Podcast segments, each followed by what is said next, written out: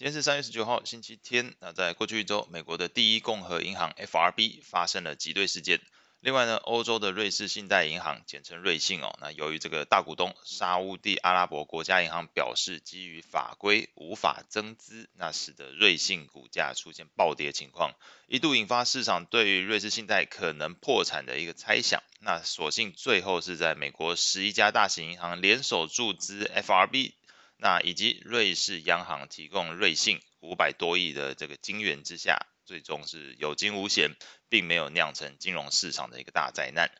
不过呢，观察这个美欧两地的金融股仍然免不了被市场调节。MSCI 欧洲金融股过去一周下跌 8.43%， 标普金融股 ETF XLF 下跌了 5.92%， 那么标普的区域型银行 ETF KRE 则是重挫 14.3%。回归到美股指数的部分，标普500指数日 K 在上周四一度收复年线，那上礼拜五又再度得而复失，回落到了这个年线大约抓3936以下。那这个道琼工业指数呢，在过去一周完全是在年线以下做一个徘徊那并没有突破过，所以纯粹就气势的角度来看最弱。那也呼应了这个市场上来讲的过去这段时间成长股比价值股表现强势。那真的要说成长股到底有多强，这边就讲后面两个指数纳斯达克指数一周上涨 4.41%， 费半指数飙涨 5.46%， 两条指数都在年线、季线、月线上方，这个动能显然比道琼工业指数更加强劲。在类股的部分来看，过去一周标普11大类股的下跌主要是集中在这个景气循环比较大的，像是能源、金融、原物料、工业族群。那这四个族群基本上也都呼应到另外一个故事线，就是对于经济衰退这件事情，看起来担忧是有增无减。那过去一周表现最强的，刚刚前面提到的两个指数，那你呼应到类股，当然科技类股就表现最强，那过去一周涨了 5.66%， 通讯服务涨了 5.26%， 那接下来是公用事业的部分那另外尖牙股部分在过去一周全数上涨，微软跟 Google 甚至大涨超过 12%， 那也是带动了前一周科技跟通讯服务表现都比其他类股更为强劲。那再看这个市场情绪面部分 ，CNN 的恐惧贪婪指标还是维持在极度恐惧的状态，从细项来看，主要明显飙升这是负面的飙升那是这个垃圾债券相对于投资等级债券的信用利差是持续扩大的一个情况。那也代表一件事情，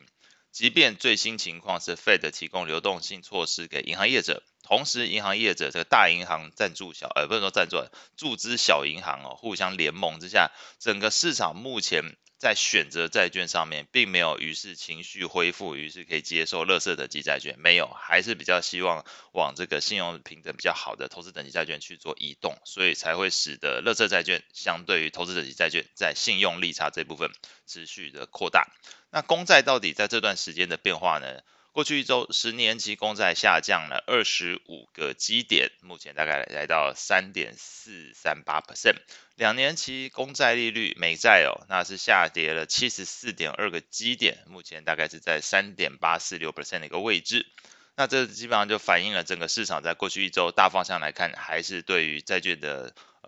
安全度这还是整个市场的避风港为主，所以在公债的部分来看都是走阳。那在刚刚前面有提到信用利差刚刚前面是提到垃圾债券相对于投资等级债券，但是如果纯粹看高收益债，美国高收益债的信用利差，也就是相对于公债那这个部分也是持续的做一个放大的情况，所以在这一部分来说，如果你是往垃圾等级债券，也就是我们一般强调非投资等级债券的话呢，这部分恐怕在过去一周是下跌的，所以我们再去看债券型 ETF 的表现变化上，过去一周不论是美国的